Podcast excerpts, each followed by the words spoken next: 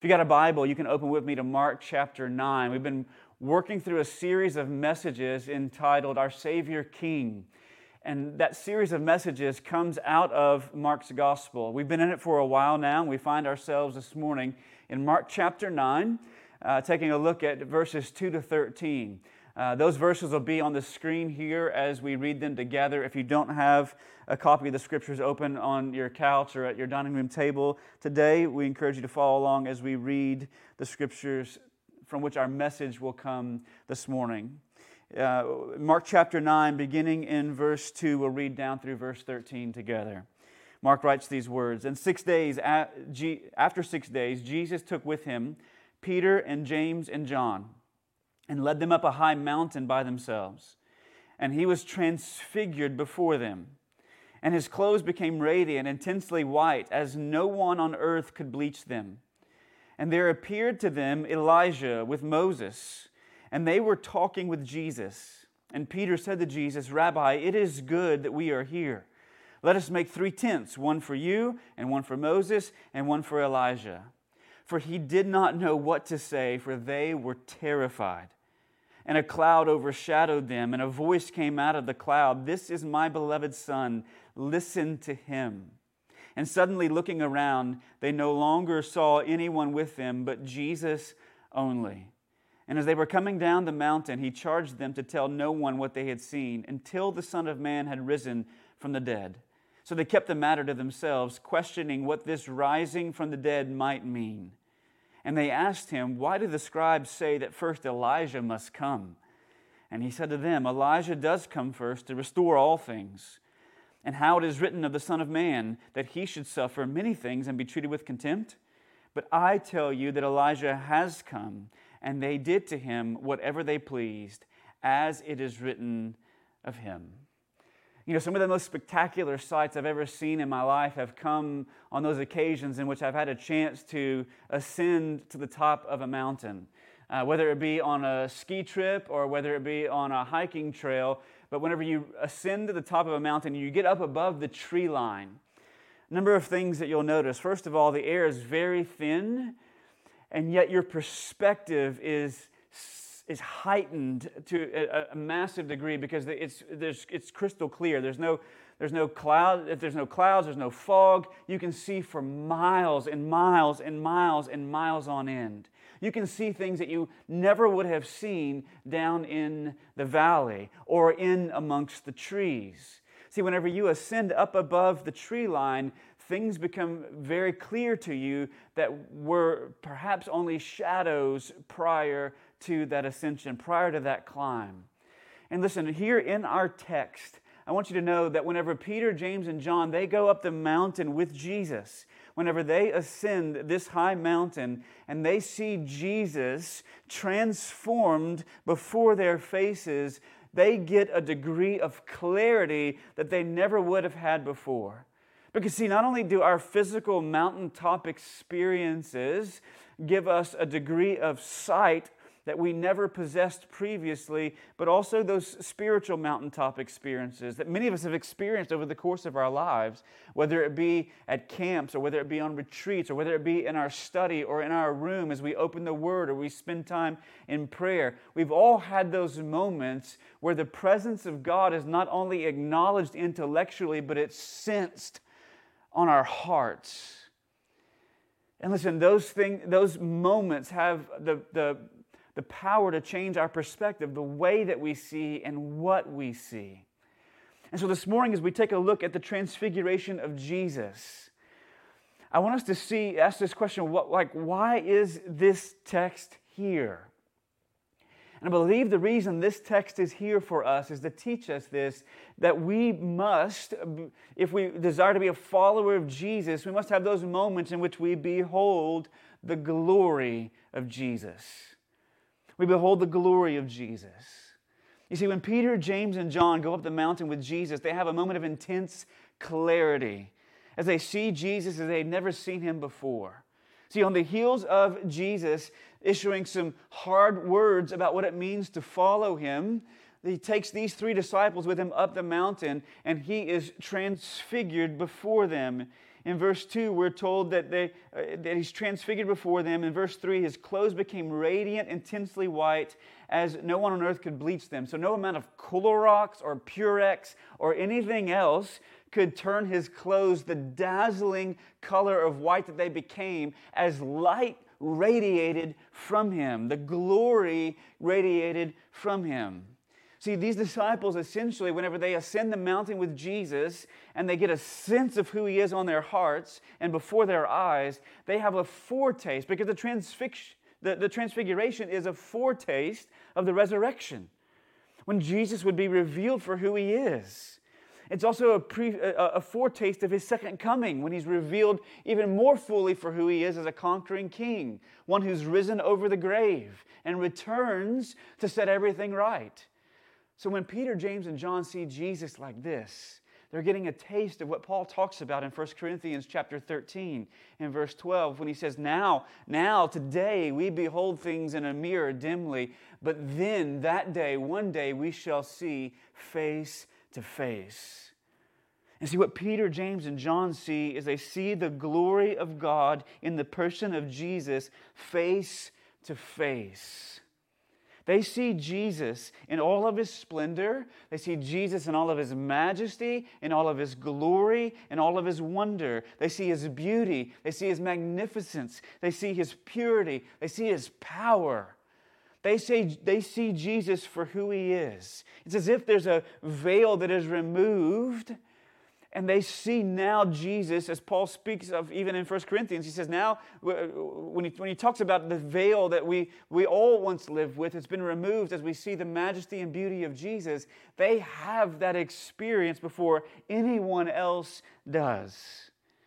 And listen, it's no earthly glory. It's not the glory of, a, of the king of, of Persia or the king of, of Assyria. It's not the glory of the king of the pharaohs in Egypt or of the emperor in Rome. That's not the kind of glory we're talking about. While they wore white, white robes, the text is very clear that no one on earth, in other words, the source of this glory is not something that can be manufactured or created here, but it's something that's come from heaven It's something that has come from God Himself as they behold the glory of Jesus atop this mountain. And as they behold the glory of Jesus, there's at least three things we learn about Him through the process. And the first one is this listen, church. The first one is this that He is the fulfillment of the law and the prophets. Listen, in verse 4, we see alongside of Jesus, there are two figures from the Old Testament. You see, Moses shows up and Elijah shows up. Now, if you think about who these individuals represented in the Old Testament, Moses was the one who met with the Lord, received the law on the tablets, came down the mountain in order to give the commandments to God's people. So he was the, the recipient and distributor of God's commands, of his law. So when, when the people talked about Moses, they talked about him as a prophet, yes, but ultimately as the lawgiver, the law receiver and the lawgiver. Elijah was one of the most powerful and influential prophets in the Old Testament. You remember Elijah? He had his challenges. Okay, he went through some struggles and seasons of depression, but ultimately, there at the top of Mount Carmel, he has his own mountaintop experience as he calls down fire from heaven to consume the sacrifice and basically put to shame all the 450 prophets of Baal to demonstrate that God is the true God, the only God who is worthy of the people's worship. And so you had Moses as a representative of the law and Elijah as a representative of the prophets. And there they stand with Jesus as representatives of the old covenant, of the way in which God's presence had been known and God's voice had been heard in the Old Testament, the old way of doing things. And yet in verse 8, I want you to notice something. Whenever the cloud clears, there's no one standing there other than Jesus. In other words, it's Mark's way of saying that in that moment, there is a changing of the guard, so to speak. Right? So Jesus stands as the, the only one left as the law has been fulfilled and as the prophets, the promises and predictions and prophecies of the prophets have come to their fruition. Listen, Jesus himself says it this way in Matthew chapter 5 verse 17. He says, "Do not think that I've come to abolish the law or the prophets. I've not come to abolish them, but fulfill them." In other words, everything that Moses gave you and everything that Elijah represents to you, he says, I've not come to set those things aside, but I've come to fulfill them.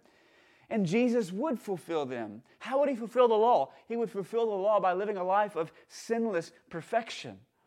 In other words, everything that the law required, Jesus accomplished. He had no other gods before his Father. Right? He did not covet the, anything that anyone had. Right? He was faithful to the very end. He did not take anything from anyone. Right? He, he recognized his dependency upon the Father and withdrew for times of Sabbath and rest. So he fulfills the Ten Commandments. He fulfills the entire ceremonial law. He fulfills the entire uh, uh, uh, judicial law, or, or, or, or what theologians might call the theocratic law, the governmental law that Israel was ruled with. He fulfills that as the king. He fulfills the ceremonial law as the priest and as the sacrifice. He fulfills the moral law through his life of perfection perfection, he fulfills the entire law. And the prophets, as they predicted things about him, Jesus ultimately, right? He's, he's like, it, it, Jesus is like the fingerprint of the prophets, right? There's only, when you do the math, there's only one person who could have fulfilled all the predictions and prophecies of this, this, this the, the suffering servant or, or of the, the Messiah from the Old Testament. So he fulfills all these things. And he himself says it in Luke chapter 24.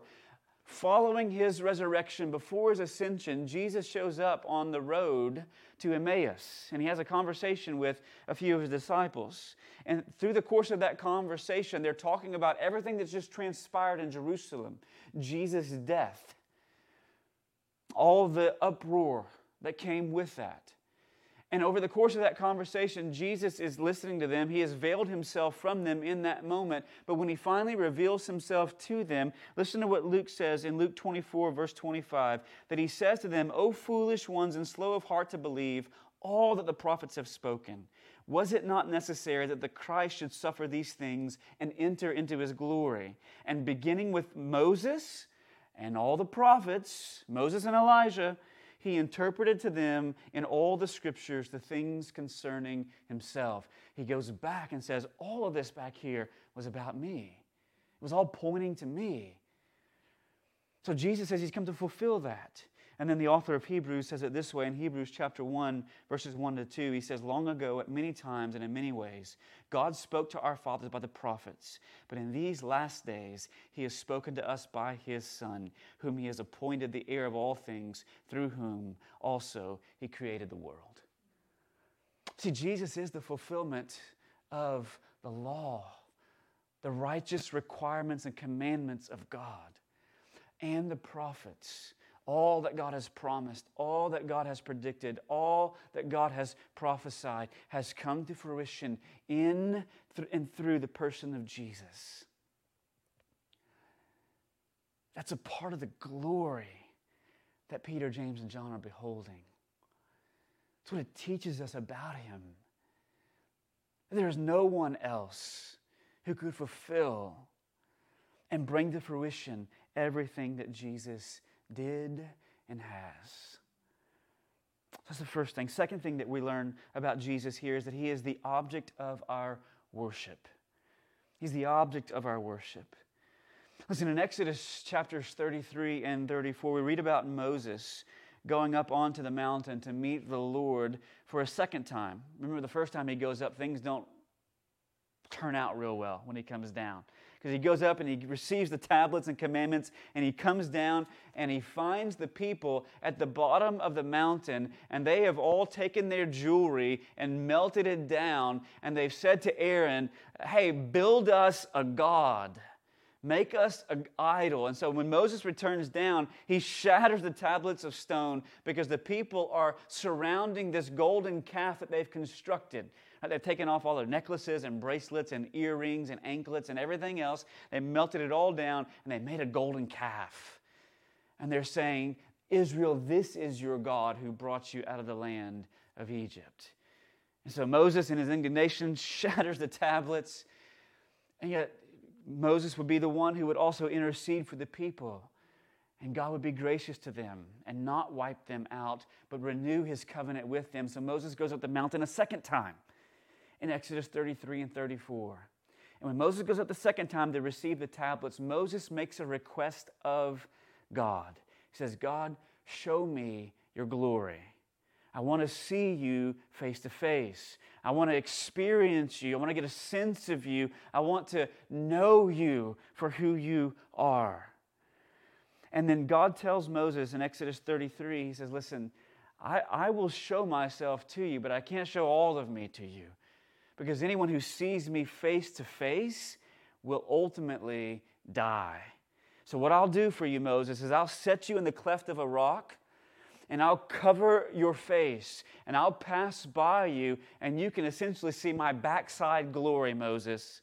Right? You can see my backside because you can't see my front side. You can't see my face. You can only see my back. And so this is what God does in Exodus chapter 34 in verse 5. Listen to what, what we find there. The Lord descended in the cloud and stood with him there and proclaimed the name of the Lord. The Lord passed before him and proclaimed, The Lord, the Lord, a God merciful and gracious, slow to anger and abounding in steadfast love and faithfulness, keeping steadfast love for thousands, forgiving iniquity and transgression and sin, but who will by no means clear the guilty, visiting the iniquity of the fathers on the children and the children's children to the third and the fourth generation. And Moses quickly bowed his head toward the earth and worshiped.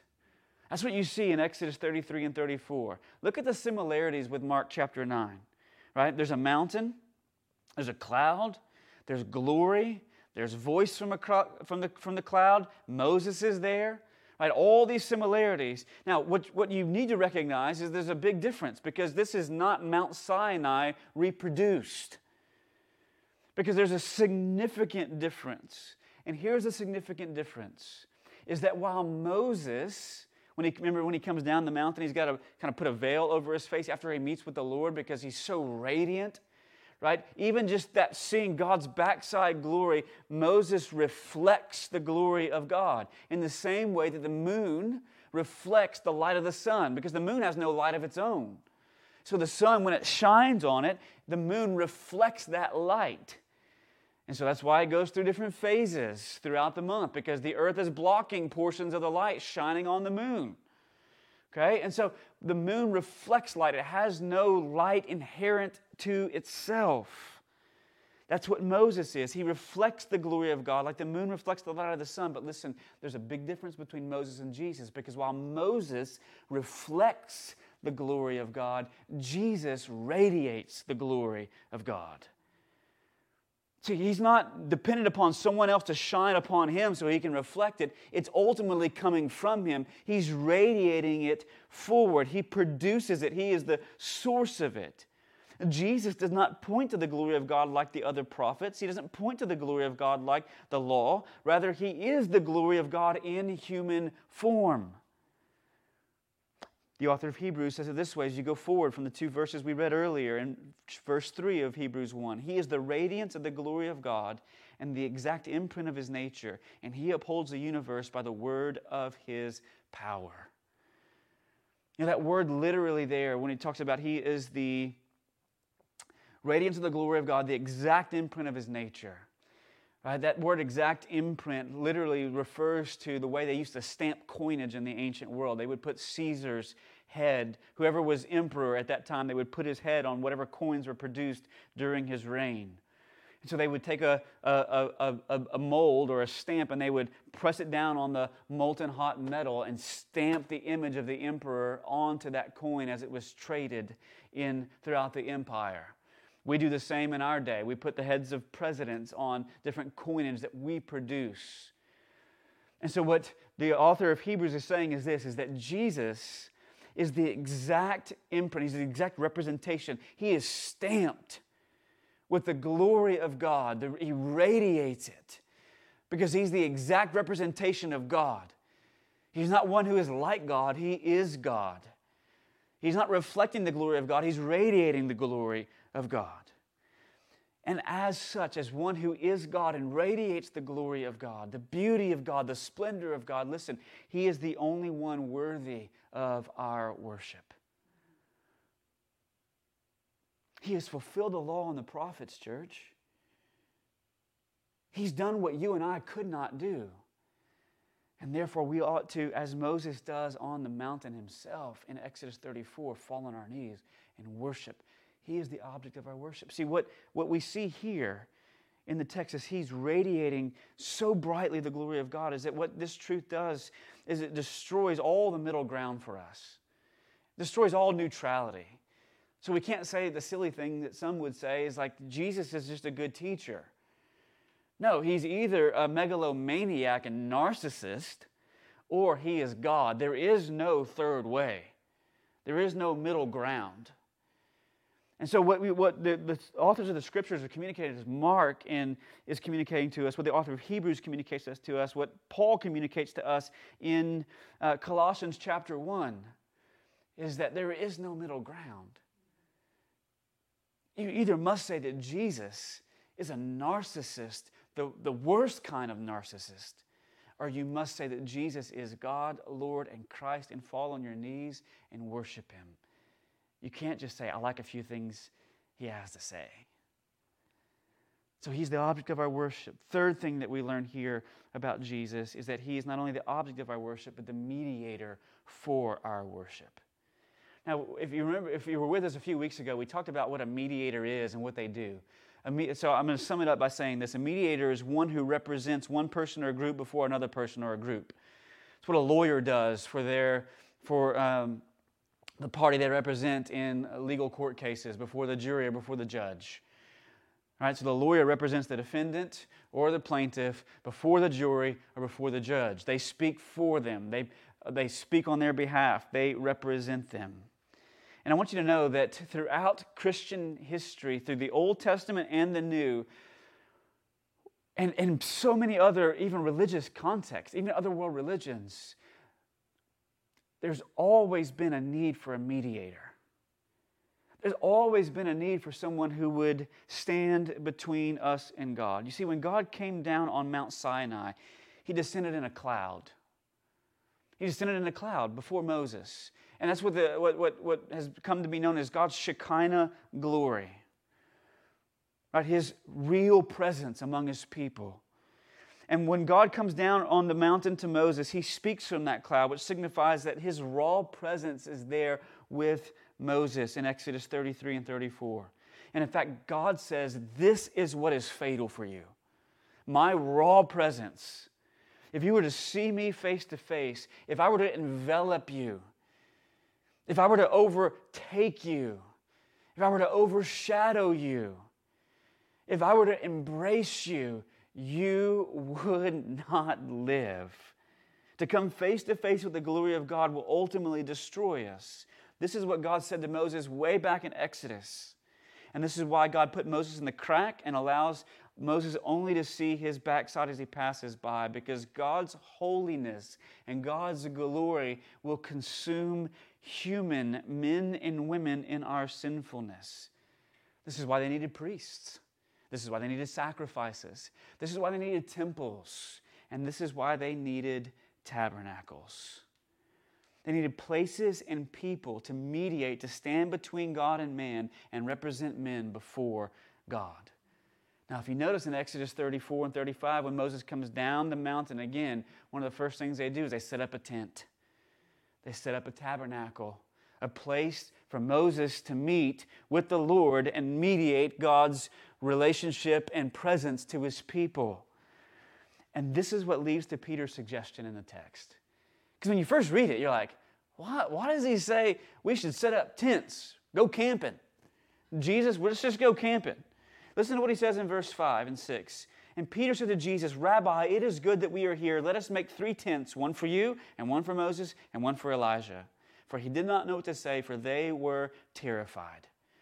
Peter is out of his mind scared. He's ridiculously apprehensive, right? He is quivering in his boots. That's his emotional state in that moment. So he says, Jesus, let us just set up some tents. We can make three of them. You can stay in one, Moses can stay in one, Elijah can stay in one. Now, why does Jesus or Peter make that suggestion out of his fear? The only way you understand why Peter would suggest that and that would be prompted by his fear and by his terror is if you understand that the word translated tents here is actually the Greek word tabernacle. Tabernacle. See, when the glory of God came down on Mount Sinai, they constructed the tabernacle because they needed something to shield them from the raw presence of God. The Shekinah glory. They needed something to keep them from being face to face with God, so they make a tent. Now, notice what happens next in our text in Mark chapter 9 and verse 7. And a cloud overshadowed them, and a voice came out of the cloud This is my beloved Son, listen to him. And suddenly, looking around, they no longer saw anyone with them but Jesus only. See what happens next? The cloud comes down, the Shekinah glory appears. It overshadows them, it envelops them, it embraces them, it consumes them, and they don't die. They don't die. Why? Why don't they die? Here's why. Because the thing that Moses, right, the thing that Moses only got a glimpse of, Peter, James, and John come face to face with and they don't die. And the reason is this is because Jesus is able to give what Moses can't give through the law. Jesus is able to give what Elijah can't give through his prophecy. See, only Jesus is able to stand between us and the raw presence, power, majesty, beauty, holiness, and glory of God so that we would not be consumed by it. So we could experience it but not be destroyed. That's why, whenever the cloud lifts, Moses is gone, Elijah is gone, only Jesus remains. Peter says we need something to shield us from the raw presence of God. And Mark is telling us that only thing that can shield you from the raw presence of God, to allow you to experience Him, to have relationship with Him, to see Him and not be consumed or destroyed by Him, is Jesus. He is the only sufficient mediator because Jesus is not just the God who's on the other side of this massive gap that spans between God and humanity, but He is the bridge between man and God. He is the tabernacle to end all tabernacles, the temple to end all temples. He is the priest to end all priests, and the sacrifice to end all sacrifices. So when the cloud comes down, they sense the reality of God, the nearness of His presence, the delight of the Father in the Son as He professes His love for His Son, and they get a sense in the heart of the majesty and wonder of God. And listen, church, that is what we call worship. That's what we call worship. And it can only take place through Jesus. He's the mediator for our worship. He welcomes us into the presence of God. Listen, which is what your heart longs for and what my heart longs for at its deepest level. All of your desires for other things in this life is a, is a just a, a, a, a pale, a pale, dim reflection of your desire for the God who's made you in his image and desires deeply to have relationship with you. And the only place that desire can fully be realized is in worship. And listen, worship is not merely testifying the truths about God, it's tasting those truths and tasting them as those truths that are good and delightful and nourishing and filling. See, worship isn't just us repeating words of lyrics to songs, but it's delighting in those words, being, being, being, being fed by those words, by those lyrics. Worship is not merely acknowledging God intellectually with the tip of the cap to Him on Sunday morning, saying, God, thank you very much. But what worship is, is being captivated with God through the full spectrum of human emotions. See, right now, worship for some of us looks like weeping and tears because of unexpected diagnoses and yet clinging to the goodness of God in the midst of all the uncertainty. For others, worship looks like celebration and, and delight in God because God is the giver of every good gift and He far outweighs every gift that you might enjoy. So even if that gift is stripped away, you have Him. That's what it means, not only to tip the cap to God, but to be captivated by Him through the full spectrum of every, every emotion. Of, of your doubt, of saying, God, as we'll see next week, I believe, help my unbelief. See, worship is not merely saying that God is real, but it's sensing His realness on your heart. And that's what you and I long for more than anything. And it will only come as you come to God through Jesus, with Him as the object of your worship because He has fulfilled all of God's just commands. And He is the fruition of all of God's glorious promises. That's where you see His glory. That's where you see His glory. Now, two things before we're done. First of all, why do we need this? Why do we need this? Listen, church, the reason that you and I need this so desperately in our walk with Christ, in our Christian discipleship, is for this reason because you and I will become what we behold. Listen, in, in the text, whenever they come down the mountain, what does Jesus begin to speak to them about? I find this fascinating. In verses 9 and 13, listen to what he says again. As they were coming down the mountain, he charged them to tell no one what they had seen until the Son of Man had risen from the dead. So they kept the matter to themselves, questioning what this rising from the dead might mean. And they asked him, Why did the scribes say that first Elijah must come? And he said to them, Elijah does come first to restore all things. And how is it written that the Son of Man, about, of the Son of Man, that he should suffer many things and be treated with contempt? But I tell you that Elijah has come, and they did to him whatever they pleased, as it is written of him. See, when they come down the mountain after seeing Jesus in all of his glory, right, having the, uh, their eyes opened to the radiance of the glory of God in the person of Christ, Jesus immediately begins to speak of his death and resurrection, suffering many things and being treated with contempt. Uh, in, in, addition, when the disciples ask about the appearance of Elijah who would come first to restore all things, Jesus says, Elijah has come, and they did to him whatever they pleased. He speaks again of suffering and death. Right? Because if it, that reference, if you go back into Malachi, the very end of the New Te- of the Old Testament, in fact, the very last verses of the Old Testament, in Malachi chapter four, God says that there's a day that's coming, the day of the Lord, in which God would come to judge and heal Right? So his wrath would come and his restoration would follow. But before that day, he says Elijah would come. And Elijah would come to restore all things. Listen to what Malachi says in the very last verses of the Old Testament.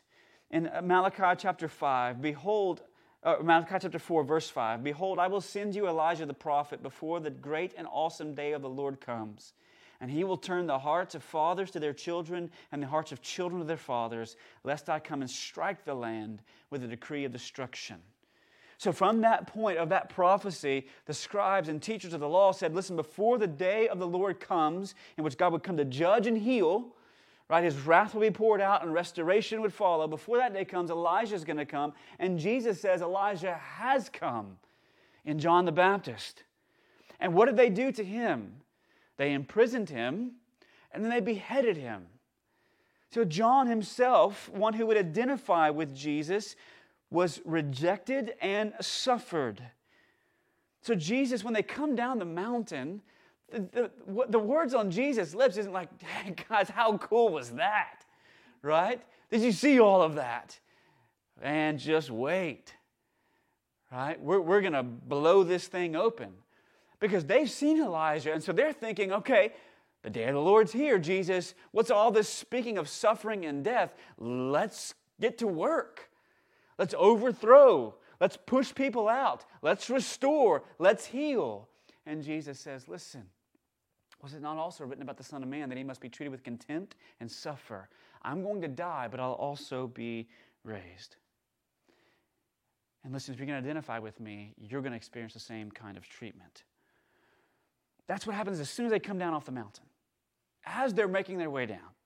Now, let's push rewind for just a moment at the end of chapter 8 and take a full run at this. In the end of chapter 8, Jesus says, If you want to be my disciple, you need to build your identity on me. You need to side with me through self denial and serve me through dying to your agenda and desires. Then in chapter 2, verses uh, chapter, I'm sorry, chapter 9, verses 2 to 8, you see Peter, James, and John have a literal mountaintop experience where they see Jesus transfigured. Right? They have they behold the glory of Jesus. Then the very next verses, Jesus comes down the mountain speaking of his rejection, suffering, and death, and the rejection, suffering, and death of those who would identify with him. Now, let's put all this together and uh, uh, here's what I believe Mark is trying to communicate to us. Unless you behold the glory of Jesus as the one who fulfilled the law and the prophets, as the object of our worship, and the one who stands between us and the raw presence of God so that we are not consumed or destroyed and mediates for us our worship, which is ultimately what our hearts were made for. Unless you behold his glory, you will never become the kind of person who finds their identity in Him, sides with Him through self denial, serves Him through dying to their agendas and desires, and is willing to suffer for His sake. Because what and who you behold always shapes what and who you become.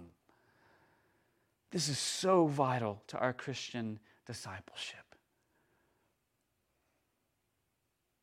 See, listen, while you uh, let, me, let me say this first. Beholding Jesus will make us more and more like Jesus. In 2 Corinthians chapter 2, verse 17 to 18, the Apostle Paul writes these words. I want you to hear what he says. He says, Now the Lord is spirit. All right, let me back up into verse 16. He says, But when one turns to the Lord, the veil is removed. The veil that covered their eyes, he's speaking of through uh, Moses and the prophets and the hardening of their heart. When one turns to the Lord, the veil is removed. Now, the Lord is the Spirit, and where the Spirit of the Lord is, there is freedom. And we all, with unveiled face, beholding the glory of the Lord, are being transformed into the same image from one degree of glory to another. For this comes from the Lord, who is the Spirit. Paul says the way that we become like Jesus is by beholding Jesus, seeing more of his glory, having a deeper sense of his presence in our lives, of the reality of Jesus, of the beauty of Jesus, of the splendor of Jesus, of the majesty of Jesus, of the radiance of the glory of God emanating from Jesus. Paul says this what beholding him, gazing upon his glory, is the way that you become like him. In fact, Jesus refers to something similar to this in Matthew chapter 6, in verses 22 and 23. He says, The eye is the lamp of the body. So if your eye is healthy, your whole body will be full of light. But if your eye is bad, your whole body will be full of darkness. If then the light in you is darkness, how great is the darkness? Some of you heard me talk about this before. But listen, Jesus doesn't say in Matthew 6, the eyes are the window to the soul, kind of like a Hallmark card, right? It's very sentimental, very sappy, elicits great emotions because when you stare into somebody's eyes, you see into the depths and recesses of their soul and you see just how much they love you and they see just how much you love them. That's not what Jesus says. Jesus says the eyes are not the window to the soul, but he says they're the lamp to the soul or lamp to the body. What, it, what that means is this that the eyes are not passive panes of glass through which we look, but they are active sources of light or darkness to fill our lives with those things they are fixed upon. Jesus says, What you fix your gaze upon will determine what grabs a hold of your attention, what captures your affection, and what ultimately determines your actions. What we gaze at will guide us, and it will either illumine or darken our lives, one of the two. If our eyes are healthy and they're fixed on things that are true and honorable and just and pure and praiseworthy and lovely and commendable and excellent, then our bodies will be full of light. However, if our eyes are bad and fixed on things that are false and dishonorable and unjust and polluted and corrupt and foul and lamentable and poor or pain producing idols, then our whole bodies will be full of darkness. Jesus says, listen, those are the options. What you fix your eyes on as the lamp of your body. And listen, there is no one more true and honorable and just and pure and lovely and commendable and excellent or worthy of praise than Jesus. So fix your eyes on Him. Because listen, the people that we are infatuated with, we fix our gaze on, don't we? see it all the time in the celebrity culture in which we live.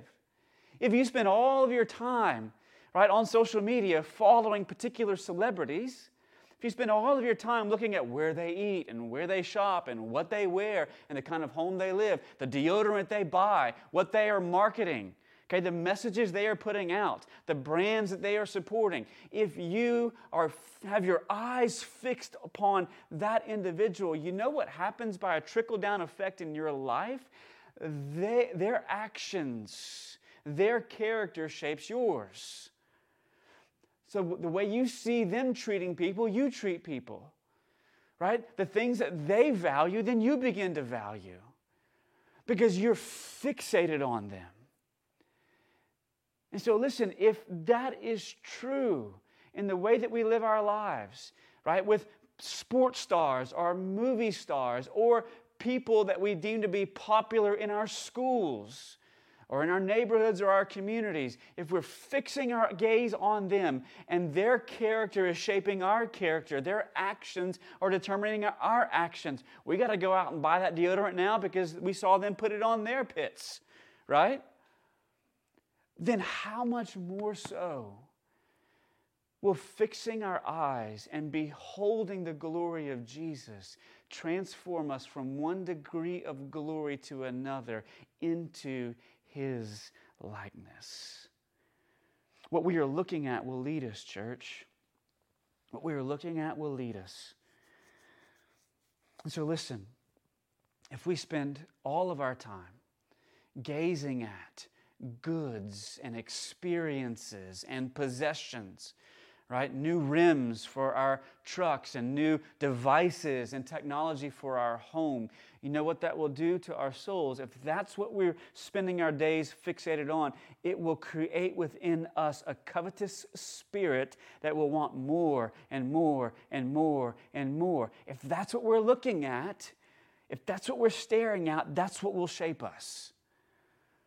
Right? The same is true about news outlets, particularly in this day and age. And listen, I don't care which side of the, of the aisle you might fall on, whether you watch CNN or Fox News, whether you are full all bore into the left wing streams of media or full bore into the right wing streams of media. If you spend your days sitting in a recliner, particularly if you're not at work right now, watching Fox News or watching CNN, and you're just staring and consuming and beholding and gazing at that, you know what that will create in you? It will shape you into that kind of person that you're hearing them, the information they're dispensing, you're going to begin to be transformed by and changed by. I had a conversation with a friend recently who said his father was considering selling his home in the Metroplex and moving to East Texas because he just couldn't take it anymore. Right? All of the unrest. He couldn't take it anymore. He couldn't take any more of, of the political divisiveness. He couldn't take any more of the, what he perceived to be the, the, the, the, the conspiracy of Corona, right? He couldn't take any more of that stuff. And what I said to my friend was listen, if he's going to do that because his blood pressure was up, his anxiety was up, because he spent all day staring at one particular news outlet, And I said, if he's going to do that in order to try to better his health, right, he needs to move somewhere where there's not internet. He needs to move somewhere where there's not cable television. He needs to move somewhere where there's not satellite, where he can no longer get that particular cable news outlet to inflame him and make him into that kind of person who is anxious about everything and is trusting the Lord about nothing. See, what you stare at will shape you. Church, if you spend your days gazing at Jesus, if He is your North Star, then He will lead you and He will shape you. If you behold His glory, you get a sense of Him on your life, then He will transform you from one degree of glory to another. So, how do we do this? Listen, as we close, let me say one thing to you, and it's this you've got to put yourself in the proper position. You got to put yourself in the proper position. Listen, you cannot bring down the glory, but you can go up the mountain. Right? You can't manufacture or manipulate those moments in which you have a palpable sense of the reality of God in your life. You can't manufacture those moments in which the nearness of God is, is there's, there's, it's, it's so thick and real where you can taste it on your tongue. You can't manufacture those moments. But what you can do is put yourself in a position to experience them. And there's at least four ways, four means of grace God has given us to fix our gaze on the glory of Christ. And the first one is this is through his word. See, you and I need daily to come back to the scriptures and to have our eyes fixed on Jesus, the author and perfecter of our faith. We need to daily consider him who endured such opposition from sinful men that we will not grow weary and lose heart as we say no to ourselves and as we say yes to God and serve him in spite of the challenges, in spite of the suffering, in spite of the rejection. As you fix your eyes on this one, who considered not equality with God something to be grasped, but took on the very nature of a servant all the way to the cross so that he could stand between us and God, bearing God's wrath, but also bringing for us access to God and his palpable, real presence as you read about him in the scriptures.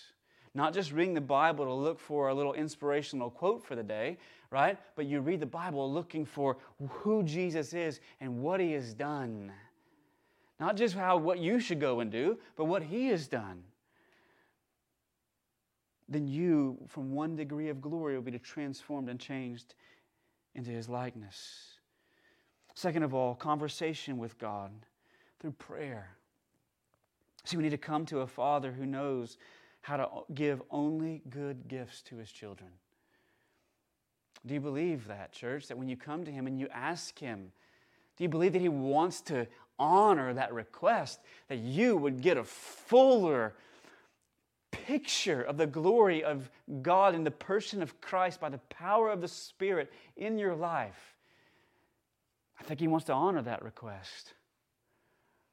You can come and ask about a hundred things that he may not honor. But this is one thing that I believe he desires to honor that you would ask him to secure our hearts for his name and renown. Third, the worship of God. The worship of God. And listen, even while we are separated, I want you to know that there is a great encouragement that comes whenever we speak to one another in psalms, hymns, and spiritual songs. When we obey that command by gathering and not neglecting or forsaking the assembly of the saints. But even while we are separated into our living rooms and dining rooms across our community, there is still opportunity to sing, for our hearts to be united, even though our bodies are not.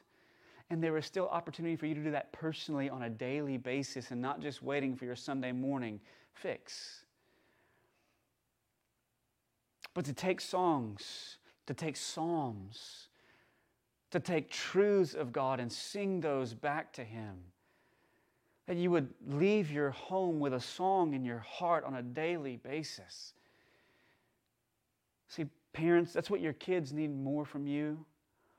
than just about anything else in this life, that you would be one who lives to worship God with a song in your heart every day. So that as you sing to Him, as your heart rejoices in Him, you know what? You'll find less and less that you're provoking your children to anger. And you'll find more and more that you're disciplining them out of the care and compassion of the Lord. You'll find more and more that your correction is not out of an overbearing, harsh tone, but it is out of a love and compassion and a brokenness. All that comes from worship. And then, fourth, the people of God. We need Christian community that's spurring us on to love and good deeds. And in these days in which we are not able all to assemble together, whether it be through Sunday morning services or through small groups in our homes. I know some of you are tuning in to a hybrid version of Life Group, even. And that's hard and that's challenging. But I want to continue to encourage you to press into that, to have opportunity to be encouraged and spurred on by those who would encourage you toward love and good deeds, who would say, Take your eyes off of your situation and place them on your Savior so that you might know and experience the reality of His love for you. And that might give you a deep sense of security in the midst of all of this uncertainty. These are the means of grace God has given us His Word, prayer, His people, and worship. And through those, we're able to behold more of the glory of God the one who fulfilled the law and the prophets, the one for whom all of our worship rises, and the one through whom all of our worship rises. And as it rises, church, what you will find is that you will be transformed more into his likeness and find your discipleship to be more fruitful than it ever has been before. Let me pray for us to that end. Father, we are grateful for our time this morning in your word. And Father, we ask that you would help us, as the author of Hebrews says, to fix our eyes on Jesus, who wrote our faith and who completed our faith, all for joy that he saw out ahead of him the joy of being reunited to you and reuniting us to you. So that as His Spirit, as your Spirit was poured out upon all flesh, that we would have one who would stand as a mediator between us so that your presence wouldn't consume and destroy us, but your presence would heal and restore us. Father, I pray if there's anyone listening who's under the sound of my voice today that does not know Jesus as their mediator, as the one who went to the cross for them to bear your wrath so that we can enjoy your presence, that you would bring them to a place of conviction and repentance and conversion, they would place their faith and trust in Him, they would build their lives around Him, they would enjoy Him.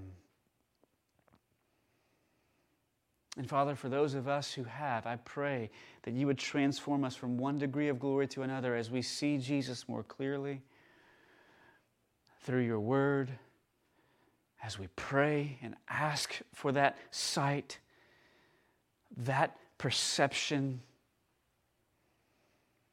through worship on a daily basis and through fellowship with your people. May we not become more and more like the celebrities that we see in our culture, but maybe become more and more like the Christ that we see at the center of the Bible. We pray in His name.